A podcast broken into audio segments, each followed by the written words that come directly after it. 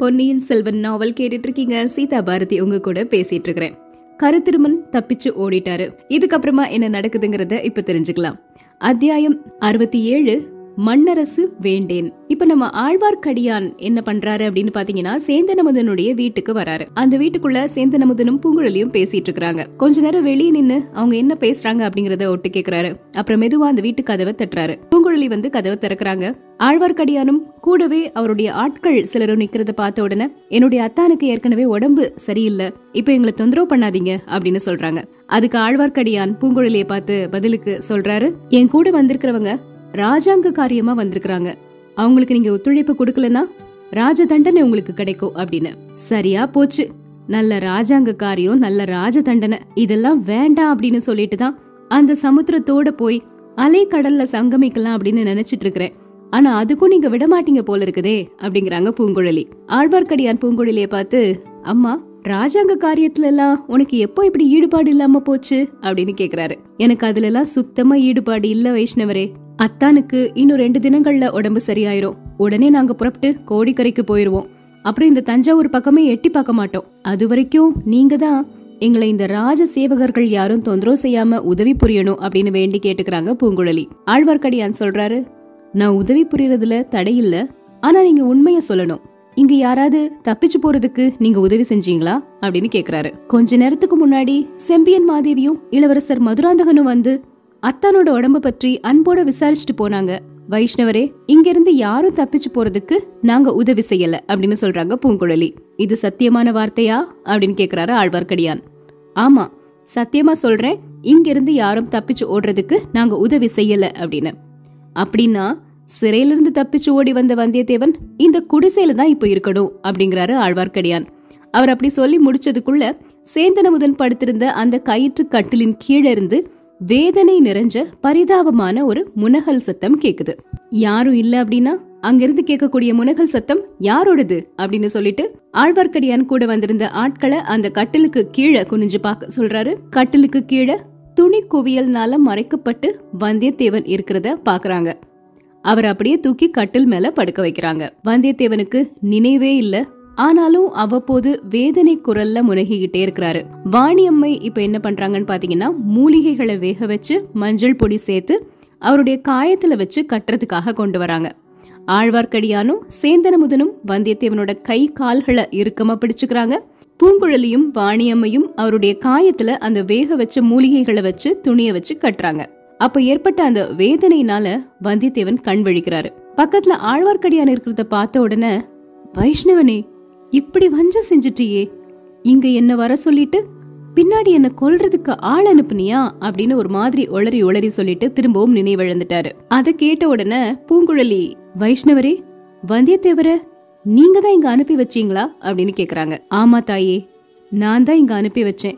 ஆனா இவனை கொல்லுறதுக்கு பின்னாடி ஆட்கள் யாரையும் நான் அனுப்பல அப்படிங்கிறாரு. சரி எதுக்காக இங்க அனுப்பி வச்சீங்க இவர? அப்படின்னு பூங்குழலி கேக்குறாங்க. தப்பிச்சு ஓடி போகிறதுக்காகத்தான் அனுப்புனேன். இந்த நந்தவனத்துக்கு பக்கத்துல அவனுக்காகவும் அவனுடைய நண்பனுக்காகவும் ரெண்டு குதிரைகளும் தயாரா வச்சிருந்தேன் அப்படிங்கிறாரு. அப்போ அவர் தப்பிச்சு ஓடல அப்படின்னு உங்களுக்கு எப்படி தெரிஞ்சது?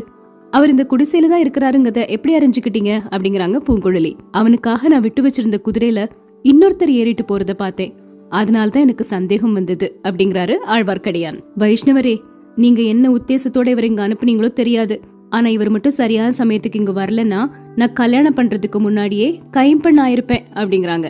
அப்படி அவங்க சொன்ன உடனே சேந்தன் அமுதன் ஒரு திகைப்போட பூங்குழலிய பாக்குறாரு பூங்குழலி அமுதன் பக்கமா திரும்பி ஆமா உங்ககிட்ட கூட நான் சொல்லல. வெளியே ஒருத்தன் நின்னு ஈட்டினால உங்களை குத்துறதுக்கு குறி பார்த்துட்டே இருந்தான். அப்போ இவர் குறுக்க வந்து ஈட்டிய அவர் ஏற்றுக்கொண்டு உங்களை காப்பாத்தினாரு அப்படின்னு சொல்றாங்க. சேந்தனமுதன் கண்கள்ல இப்போ கண்ணீர் ததும்ப ஆரம்பிச்சிருச்சு. ஐயோ எனக்காகவா என்னுடைய நண்பர் இந்த ஆபத்துக்கு உள்ளானார் அப்படின்னு கேக்குறாரு. ஆழ்வார்க்கடியான் சேந்தனமுதனை பார்த்து சொல்றாரு உன்னுடைய நண்பன் உனக்கு உதவி செஞ்சிருக்கிறான். அவனுக்கு நீ உதவி செய்யறதுக்கு இப்போ ஒரு வாய்ப்பு வந்திருக்குது. நீ இதுக்கு மட்டும் ஒத்துக்கிட்ட அப்படின்னா வந்தியத்தேவனை யாருடைய கண்ணிலையும் அகப்படாம நாம காப்பாத்த முடியும். பாதாள சிறையிலிருந்து வந்தியத்தேவன் தப்பிச்சு வந்ததுனால அவனை பிடிக்கிறதுக்காக நான்கு பக்கங்களையும் ஆட்கள் சூழ்ந்து வந்துகிட்டே இருக்கிறாங்க. இந்த குடிசையில் அவன் இருக்கிறது உண்மையிலே ஆபத்து தான் அவன் ஒரு பாதுகாப்பான இடத்துக்கு கொண்டு போகணும். அதுக்கு உங்களுடைய உதவி தேவை அப்படின்னு கேக்குறாரு ஆழ்வார்க்கடியான். பூங்குழலியும் சேந்தனமுதனும் நாங்க என்ன உதவி செய்ய முடியும்? அப்படின்னு சொல்றாங்க. ஆழ்வார்க்கடியான் பக்கத்துல வச்சிருந்த ஒரு மூட்டையை எடுத்து காட்டுறாரு. அதுக்குள்ள என்ன இருக்கு? அப்படின்னு பாத்தீங்கன்னா மதுராந்தகரினுடைய கிரீடமும் முத்து மாலைகளும் இருந்துச்சு. ஆஹா இதெல்லாம் இளவரசர் மதுராந்தகர் வச்சிருந்தது இல்லையா கொஞ்ச நேரத்துக்கு முன்னாடி அவர் இங்க வரும்பொழுது அது அவர் அணிஞ்சிருந்ததை பார்த்தோமே அப்படின்னு சொல்றாங்க பூங்குழலி. மதுராந்தகர் அணிந்திருந்த கிரீடம் முத்து மாலைகள் எல்லாம் உங்களுக்கு எங்கிருந்து கிடைச்சது? அப்படின்னு கேக்குறாரு சேந்தனமுதன். ஆழ்வார்க்கடியான் சொல்றாரு இந்த நந்தவனத்தின் வேலி ஓரத்துல இருந்து தான் இது எல்லாமே கிடைச்சது. வடவாற்றின் கரையோட நான் வந்துட்டு இருக்கும்போது ரெண்டு குதிரைகள் மீது ரெண்டு பேர் விரைவா போயிட்டு இருந்ததை பார்த்தேன். வந்தியத்தேவனும் அவன் கூட அந்த சிறையில இருந்து தப்பிச்ச பைத்தியக்காரனும் தான் குதிரையில போயிட்டு இருக்காங்க அப்படின்னு நான் நினைச்சேன். ஆனா வடவாற்றங்கரையோடு வேகமா போன குதிரைகள்ல ஒன்றின் மீது அந்த பைத்தியக்காரன் தான் இருந்தான். இன்னொரு குதிரைக்கு மேல இருந்தவர் இளவரசர் மதுராந்தகர் மாதிரி தோன்றுச்சு. இங்க வந்ததுக்கு அப்புறமா அது நிச்சயமாகிருச்சு அப்படிங்கிறாரு. ஆனா இது என்ன விந்தை? மதுராந்தகர் எதுக்காக அவருடைய ஆபரணங்கள் எல்லாம் கழத்திட்டு ஓடணும் அப்படின்னு கேக்குறாங்க பூங்குழலி. அதுதான் எனக்கும் தெரியல. முதன் மந்திரி கிட்ட சொல்லி ஓடி போனவங்களை தொடர்ந்து பிடிக்கிறதுக்கு ஆட்கள் அனுப்ப போறேன். ஆனா அதுக்குள்ள இங்க பெரிய விபரீதங்கள் நடந்துருமோன்னு பயமா இருக்குது. அப்படி என்ன விபரீதம் நடக்கும் அப்படின்னு கேக்குறாரு சேந்தனமுதன். ஆழ்வார்க்கடியான் சொல்றாரு பழுவேட்டரையர்களும் அவருடைய கட்சியை சார்ந்த சிற்றரசர்களும் இதோ இந்த தஞ்சை கோட்டை வாசலை அணுகிக்கிட்டு இருக்காங்க கொடும்பாளூர் வேளாரும் முதன் மந்திரியும் மலையமானும் அவர்களை வரவேற்கிறதுக்காக வாசல்ல காத்துட்டு இருக்காங்க ராஜ்ய உரிமை பற்றி சமாதானமா பேசி முடிவு செய்யணும் அப்படிங்கறது சக்கரவர்த்தியுடைய விருப்பம். ஆனா பழுவேட்டரையர்கள் சமாதான பேச்சுவார்த்தை தொடங்குறதுக்கு முன்னாடி மதுராந்தகர் எங்க அப்படின்னு கேட்பாங்க. அவரை காணும் அப்படின்னு நம்ம சொன்னோம்னா சேனாதிபதி தான் பொன்னியின் செல்வருக்கு பட்டம் கட்டணுங்கிறதுக்காக மதுராந்தகரை கொன்னுட்டாரு அப்படின்னு சொல்வாங்க. உடனே பயங்கரமான உள்நாட்டு யுத்தம் ஏற்படும். சோழ நாடு சீர்குலைஞ்சு போயிரும். அதனால இந்த கிரீடத்தையும் ஆபரணங்களையும் கொஞ்ச நேரம் சேந்தன் அமுதன் அணிஞ்சுக்கிட்டோம். பொன்னியின் செல்வரை ஏத்திக்கிட்டு வந்த யானைய நான் அழைச்சிட்டு வரேன். அதுல இவர் ஏறிக்கட்டும். என்னுடைய ஆட்களை மதுராந்தகர் வாழ்க அப்படின்னு கோஷம் போட்டுட்டு யானைக்கு முன்னாடியும் பின்னாடியும் போக சொல்றேன். பல்லக்கு பக்கத்துல இருக்குது. அதுல நாம வந்தியத்தேவனை போட்டு திரைய மூடிடுவோம். தேவி நீங்க பல்லக்கின் பக்கத்துல நடந்து வாங்க. மத்த எல்லாத்தையும் ஏங்கிட்ட விட்டுருங்க அப்படிங்கிறாரு ஆழ்வார்க்கடியான். இது என்ன பைத்தியக்கார யோசனை? அப்படின்னு கேக்குறாரு சேந்தனமுதன். இவர் கிரீடத்தை வச்சுக்கிட்டா அடையாளம் தெரியாம போயிடுமா? அப்படிங்கிறாங்க பூங்குழலி. ராத்திரி வேலைங்கிறதுனால யானை மேல இருக்கிறவங்க யாருன்னு யாருக்குமே அடையாளம் தெரியாது. சந்தேகம் ஏற்பட்டாதானே கூர்ந்து பார்க்க போறாங்க? உங்க கூட நானும் வரப்போறேன். உங்க எல்லாரையும் கோட்டைக்குள்ள முதன் மந்திரியின் வீட்ல பத்திரமா கொண்டு போய் சேர்க்கிறது தான் என்னுடைய முதல் பொறுப்பு. இந்த வானர் குலத்து வீரனை காப்பாற்றுறதுக்கு வேற வழி ஒண்ணுமே இல்ல அப்படிங்கிறாரு ஆழ்வார்க்கடியான். இவர் இப்படி பேச பேச பூங்குழலியும் சேந்தனமுதனும் அதுக்கு சம்மதம் சொல்றாங்க. இப்போ தஞ்சாவூர் கோட்டை வாசல்ல பாத்தீங்கன்னா சம்புவரையரும் பெரிய வேளாரும் இருக்கிறாங்க. அவங்கள நெருங்கி சின்ன பழுவேட்டரையரும் பெரிய பழுவேட்டரையரும் வந்துட்டு இருக்கிறாங்க எல்லாருமே போய் சக்கரவர்த்திய சந்திக்கிறது அப்படின்னு முடிவு செய்யறாங்க ஆனா சின்ன பழுவேட்டரையர் மட்டும் சக்கரவர்த்திய சந்திக்கிறதுக்கு வரமாட்டேன் அப்படின்னு வெளியவே நிக்கிறாரு. அதுக்கு காரணம் கேட்டா இந்த கோட்டை தளபதியா நான் தான் இருந்தேன். ஆனா நான் இல்லாத சமயத்துல இந்த பெரிய வேளார் கோட்டை தளபதி அப்படிங்கிற பொறுப்பை எடுத்துக்கிட்டாரு. அதனால நான் சக்கரவர்த்திய வந்து சந்திக்க மாட்டேன் அப்படின்னு கோவத்தோட அவரு வெளியவே நிக்கிறாரு. மத்த எல்லாரும் சக்கரவர்த்திய சந்திக்கிறதுக்காக கோட்டைக்குள்ள போறாங்க. உள்ள எல்லாரையும் சக்கரவர்த்தி பார்த்த உடனே பெரிய பழுவேட்டரையர் சொல்றாரு என்னுடைய தம்பி காலாந்தக கண்டன் உங்களை பாக்குறதுக்கு வரல. அதுக்கு காரணம் என்னன்னா அவருடைய கோட்டை காவல் இப்ப அவர்கிட்ட இல்ல. கோட்டை காவல் இப்போ பெரிய வேளாரின் அதிகாரத்துக்கு மாறிடுச்சு அதனால அவன் கோட்டைக்குள்ள வரமாட்டேன் அப்படின்னு சொல்லிட்டு வெளியவே நிக்கிறான். அவனுடைய அதிக பிரசங்கித்தனத்துக்கு நான் என்ன செய்ய முடியும்? அவனுக்காக நான் உங்ககிட்ட மன்னிப்பு கேட்டுக்கிறேன் அப்படின்னு சொல்லிட்டு பெரிய பழுவேட்டரையர் பேசுறாரு. சுந்தர சோழர் அதுக்கு பதிலுக்கு சொல்றாரு அமைச்சர்களே சோழ குலத்தின் புகழுக்கெல்லாம் அடிப்படையான காரணம் இந்த குலத்து மன்னர்கள் நீதி வழுவாத நெறியில நின்னதுதான். என்னுடைய குலத்து முன்னோர் ஒருத்தர் தன்னுடைய அருமை குமாரனை கன்றுக்குட்டியின் பேரில் தேரை ஏற்றி கொன்றதுக்காக அவனுக்கு மரண தண்டனை விதித்த வரலாற்றை நீங்க எல்லாரும் அறிவிங்க தானே? பசுக்களுக்கு நீதி வழங்கியவர்கள் குடிமக்களுக்கு எப்படிப்பட்ட நீதியை வழங்கியிருப்பார்கள்? நான் மட்டும் அந்த மரபுக்கு மாறா நடந்து சோழ குலத்துக்கு எதுக்காக களங்கத்தை உண்டாக்கணும்? சின்ன பழுவேட்டரையர்கிட்ட இருந்து தஞ்சை கோட்டை காவலை பெரிய வேளார் கைப்பற்றியது பெரிய தவறு. என்னுடைய அருமை புதல்வன் அகால மரணமடைஞ்ச காரணத்தினால அந்த துயரத்துல நான் ஆழ்ந்திருந்தேன். அதனால பழுவேட்டரையருக்கு இழைத்த அந்த அநீதியை பற்றி நான் குரல் கொடுக்க தவறிட்டேன். சேனாதிபதி இந்த கோட்டை காவல திரும்பவும் அவர்கிட்டே மாத்தி கொடுத்துருங்க அப்படிங்கிறாரு சக்கரவர்த்தி. அதுக்குள்ள திருக்கோவிலூர் மலையமான் குறுக்க வந்து ஐயா தஞ்சை கோட்டை காவல் சின்ன பழுவேட்டரையர்கிட்ட இருக்கும் பொழுது அவர் அதை சரியாவே கவனிக்கல. சதிகாரன் ஒருத்தன் இந்த கோட்டைக்குள்ள புகுந்து அரண்மனை அந்த புறம் வரைக்கும் வந்து உங்க மேல வேல் ஏறிற மாதிரி நேர்ந்துருச்சு. யாரோ ஒரு ஊமை பெண் குறுக்கிட்டு உங்க உயிரை காப்பாற்றும்படி நேர்ந்துருச்சு. சின்ன பழுவேட்டரையர் அவருடைய பொறுப்பை சரியா செஞ்சிருந்தாருன்னா இதெல்லாம் நடந்திருக்குமா? அப்படின்னு கேக்குறாரு. சக்கரவர்த்தி மலையமான பார்த்து மாமா விதியின் கொடுமைக்கு யார் மேல குத்தம் சுமத்த முடியும்? உங்கள் அருமை பேரன் ஆதித்த கரிகாலனை காப்பாற்ற உங்களால முடிஞ்சுதா? நீங்க எல்லாரும் சேர்ந்து எவ்வளவோ முயற்சி செஞ்சீங்களே அப்படிங்கிறாரு. மலையமான் பதிலுக்கு சொல்றாரு ஆமா சக்கரவர்த்தி அதை பற்றி கண்டிப்பா விசாரிக்கணும். கடம்பூர் அரண்மனையில நடந்த கொடிய சம்பவத்துக்கு பொறுப்பாளி யார் அப்படிங்கிற விசாரணை இன்னும் நடக்கவே இல்ல. அது பற்றிய உண்மை வெளியாகவும் இல்ல அப்படிங்கிறாரு.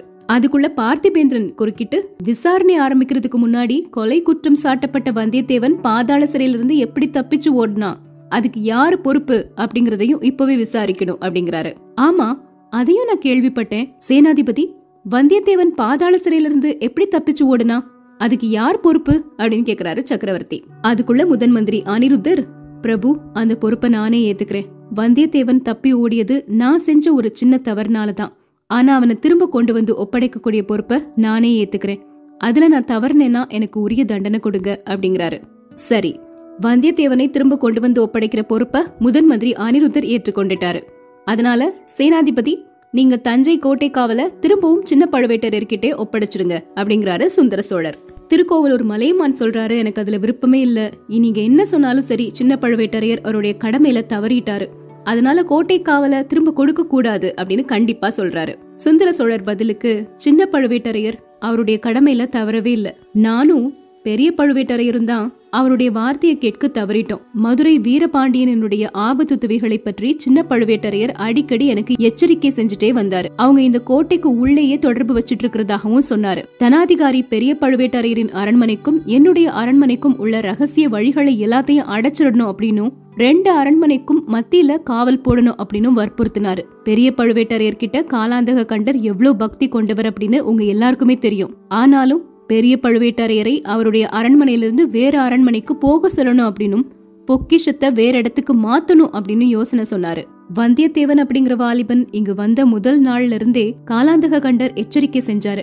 அவன் இந்த கோட்டைக்கு வெளியே பல்லக்குல வந்த பழுவூர் இளையராணியோடு ரகசியம் பேசினதா சொன்னாரு. அவனும் சோழகுலத்தின் எதிரிகளோட சேர்ந்து சதி செய்பவனாக இருக்கலாம் அப்படின்னு சந்தேகப்பட்டாரு. அதையெல்லாம் நான் பொருட்படுத்தாம அலட்சியம் செஞ்சேன். அறிவில் சிறந்த மேதாவியாகிய முதன் மந்திரி அனிருத்தரும் என்னுடைய செல்வகுமாரி இளைய பிராட்டியும் கூட வந்தியத்தேவன் விஷயத்துல ஏமாந்துதான் போனாங்க. அவன் மூலமா முக்கியமான ஓலைகளை அனுப்பி வச்சாங்க அப்படிங்கிறாரு சக்கரவர்த்தி. இப்போ அனிருத்தர் குறுக்கிட்டு சக்கரவர்த்தி நான் ஒருவேளை ஏமாந்து போயிருக்கலாம்.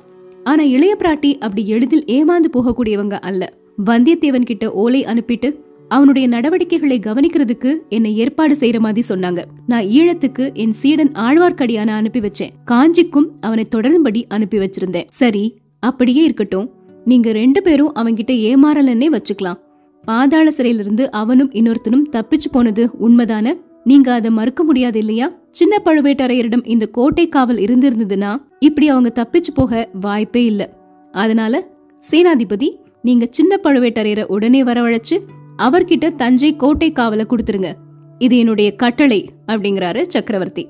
சேனாதிபதி சரி அப்படின்னு அதுக்கு ஆமோதிக்கிறாரு. அன்னைக்கு சாயங்காலமே கோட்டை காவல் பொறுப்பு சக்கரவர்த்தி சொன்ன மாதிரி சின்ன பழுவேட்டரையர் கிட்ட மாற்றப்பட்டது. சுந்தர சோழர் ரொம்ப நாளாகவே செம்பியன் மாதேவிய பாக்கணும் அப்படின்னு சொல்லி அனுப்பிட்டே இருந்தாரு. ஒரு நாள் அந்த மூதாட்டி சக்கரவர்த்தி பாக்குறதுக்காக வர்றாங்க. சக்கரவர்த்தி செம்பியன் மாதேவிய பார்த்து தேவி அருமை குமாரனை பறி கொடுத்துட்டு நான் உயிரோடு இருக்கிறேன். இந்த துன்பமே எனக்கு போதும். இனி இந்த பெரிய ராஜ்யம் உள்நாட்டு சண்டையினால அழிஞ்சு போறத நான் பார்க்க விரும்பல. அப்படி ஒரு அழிவு இந்த சோழ சாம்ராஜ்யத்துக்கு நேராமல் தடுக்கிறதுக்கு நீங்க தான் உதவி செய்யணும். அருள்மொழியை விட மதுராந்தகன் பிராயத்துல மூத்தவன். கொடும்பாளூர் வேளாரும் திருக்கோவலூர் மலையமானும் அருள்மொழிக்கு பட்டம் கட்டணும் அப்படிங்கிறாங்க. தர்மத்துக்கும் நியாயத்துக்கும் குலமுறைக்கும் விரோதமான இந்த காரியத்துக்கு நான் எப்படி உடன்பட முடியும்? அல்லது நீங்க தான் எப்படி உடன்பட முடியும்? எனக்கு உதவி செய்யுங்க. மதுராந்தகனுக்கு முடிசூட்ட நீங்க சம்மதம் சொல்லுங்க. அதை வச்சுட்டு நான் சேனாதிபதி பெரிய வேளாரையும் திருக்கோவலூர் மலையமானையும் சம்மதிக்க வைக்கிறேன். தயவு செஞ்சு அதுக்கு சம்மதம் சொல்லுங்க அப்படிங்கிறாரு. செம்பியன் மாதேவி ஐயா என்னுடைய சம்மதத்தை நீங்க கேட்க வேண்டாம்.